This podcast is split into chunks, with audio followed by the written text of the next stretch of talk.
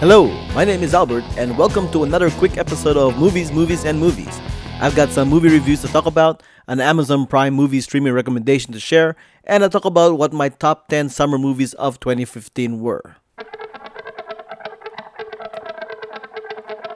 On my I Saw That Movie film review blog, which you can find on whowhatwhereswhy.com, I've got several movie reviews to share here. First up is The Transporter Refueled, directed by Camille Delamarre, written by Adam Cooper, Bill Collage, and Luc Besson, starring Ed Skrein, Loan Chabanol, and Ray Stevenson. Ed Skrein is simply not Jason Statham, and at best, this is just a very generic action movie that isn't as good and entertaining as it thinks it is. Despite some very few enjoyable moments, the movie is flawed and seems like it's just a huge elaborate ad for Audi and such. The Transporter Refueled. It's meh. Up next is A Walk in the Woods, directed by Ken Kwapis, written by Rick Kerb and Bill Holderman, starring Robert Redford and Nick Nolte. It's simply fun watching this odd pair of a team that is Robert Redford and Nick Nolte, attempting to true hike the Appalachian Trail. The humorous situations they put themselves into, the places they go to, and the people they meet made this an entertaining movie to watch. I enjoyed A Walk in the Woods. I also saw The Diary of a Teenage Girl, directed and written by Marielle Heller, starring Bel Powley, Alexander Skarsgård, and Kristen Wiig. A fantastic performance by Bel Powley as Mini Guts that absolutely made this movie. This coming of age story about a teenage girl's sexual awakening is just really honest, intimate, eye opening, and thought provoking. It's amazing and challenging to watch. I really enjoyed The Diary of a Teenage Girl. Another film I watched is Z for Zachariah, directed by Craig Zobel, written by Nissar Modi, starring Margot Robbie, Chiwetel Ejiofor, and Chris Pine. Fantastic work by the very small cast here, in what turned out to be a very simple look at the loneliness and isolation of being one of the few that survive a nuclear apocalypse. It's probably a little slow moving for many moviegoers, but it does have an interesting premise. I thought Z for Zachariah was just okay. If you only had a choice to see one of these three movies, go see The Diary of a Teenage Girl. As a coming of age story, this might just be one of the more important ones to see. You can read more of my film reviews on the I Saw That Movie blog at whowhatwhereswhy.com. For my movie streaming recommendation, I'm recommending Turbo Kid, which you can watch on Amazon Prime. I did just recently see this on its limited release run in theaters, but now you can easily watch it at home.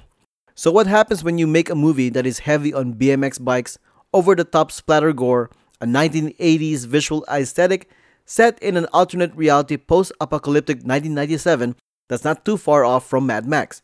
You get Turbo Kid. This feels like a movie that somebody might find in a straight to video bargain bin in a video rental shop, and that's me giving it a compliment. This is the kind of B movie experience that a kid could easily gravitate to because it's fantastical enough and contains graphic content that somebody young would find edgy. Adults, on the other hand, should appreciate the homage to this type of movie that's not being made much anymore. It's charming to see the low budget visuals, the outlandish premise, and the sheer silly imagination that this brings. The actors here aren't doing anything particularly great, but just enough for the audience to care about them. This movie has fun characters from the kid with a superpower gauntlet, a cowboy arm wrestling champion, to a sinister skull mask wearing henchman with a buzzsaw weapon. Actors like Laurence Leboeuf and Michael Ironside seems like they are really enjoying playing their characters, and it only makes things better when they are chewing the scenery. Released in the same year as Kung Fury, the other 80s action movie homage, Turbo Kid could be the perfect movie to be seen back to back with it. Of course, the movie is a bit cheesy and not without its flaws, but the fun simplicity of its execution is something I can root for. Turbo Kid, watch it on Amazon Prime. The Labor Day weekend here in the United States officially marks the end of the summer movie season. Traditionally, this blockbuster heavy movie season has been defined to start on the first Friday in May up to Labor Day weekend. That's four months and a weekend. Some have argued that it now starts with Easter weekend and ends with the first weekend that school starts, which is either the third or last week in August. The Easter weekend reasoning is because this year we had this huge blockbuster, Fury 7, and last year we had Captain America Winter Soldier. That's really more the high point of the spring movie season. To define it some more, The fall movie season is the first weekend after Labor Day up to the last weekend in October. The holiday movie season is the first weekend in November up to the last week of the year. The winter movie season is the first weekend after the new year up to the last weekend in February. And the spring movie season is the first weekend of March up to the last weekend of April. With that established, I've seen 48 movies during the 2015 summer movie season. But here are my top 10 favorites. Number 10, Trainwreck. Amy Schumer and Bill Hader were great, and I thought it was the funniest movie of the summer. Number 9, The Diary of a Teenage Girl. I just reviewed it on this very episode, and wow, did it absolutely get my attention. Number 8, Dope. Love the characters in this and the style of the movie. Very entertaining. Number 7, Mission Impossible Rogue Nation. Great action scenes, I love the characters, and it's just overall a very, very fun movie. Number 6, Mr. Holmes. Ian McKellen's Sherlock Holmes absolutely won me over. Very melancholic in a good way. Number 5, Mad Max Fury Road. So incredible to watch for its amazing action set pieces, and Charlize Theron is fantastic as Imperator Furiosa. Number 4, Avengers Age of Ultron. I love these characters, and this is simply a fun and entertaining comic book movie. Number 3, Ant Man. Scott Lang, Hank Pym, Hope Van Dyne, Luis. I absolutely adored these characters in what I found to be a very enjoyable story. Number 2, The End of the Tour. I could listen to the conversations between David Foster Wallace and David Lipsky over and over again that I didn't want this movie to end. I liked it that much. And number 1, Inside Out. Entertained me and emotionally resonated with me in all the right ways.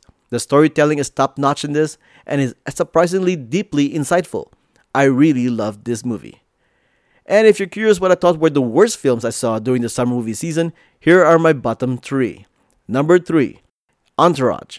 I did not care for the characters, the story, and I was just deadly bored throughout the whole movie. Number two, The D Train. I also hated the characters a lot in this one, and the story was just a train wreck that I didn't care to see. And of course, the very terrible number one worst movie I saw during the summer is Pixels. It's like they didn't try to make a good movie and just threw everything together in the hope that people would just overlook all its many, many, many faults because of video game nostalgia. Pixels, you fail. Epic fail. By the way, I was also part of a summer movie draft over at the Grand Geek Gathering Network, which you can listen to the podcast episode on when we talked about it it's uh, episode 25 of The Gathering. Originally, we assumed that whoever had Avengers Age of Ultron was going to easily win the draft. Little did we know that Jurassic World was going to be a monster of a blockbuster. Well, I actually had Jurassic World on my group of movies, which included San Andreas, Ted 2, and Poltergeist, which means I won the summer movie draft. Oh yeah.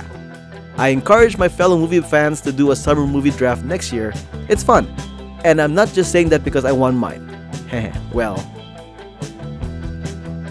Thanks for listening. My name is Albert Patrick, and you can find me on Twitter and Instagram at Albert5x5. Send comments to whatwhereswhy at gmail.com via social media or through the website. Rate and subscribe to our shows on iTunes. Check out our merchandise store and Patreon page. Music has been provided by the Y Axis. Find them at the Y-Axis.bandcamp.com. Until next time, this has been an episode of Movies, Movies, and Movies, which is part of the Who, What, Where's, Why.com network.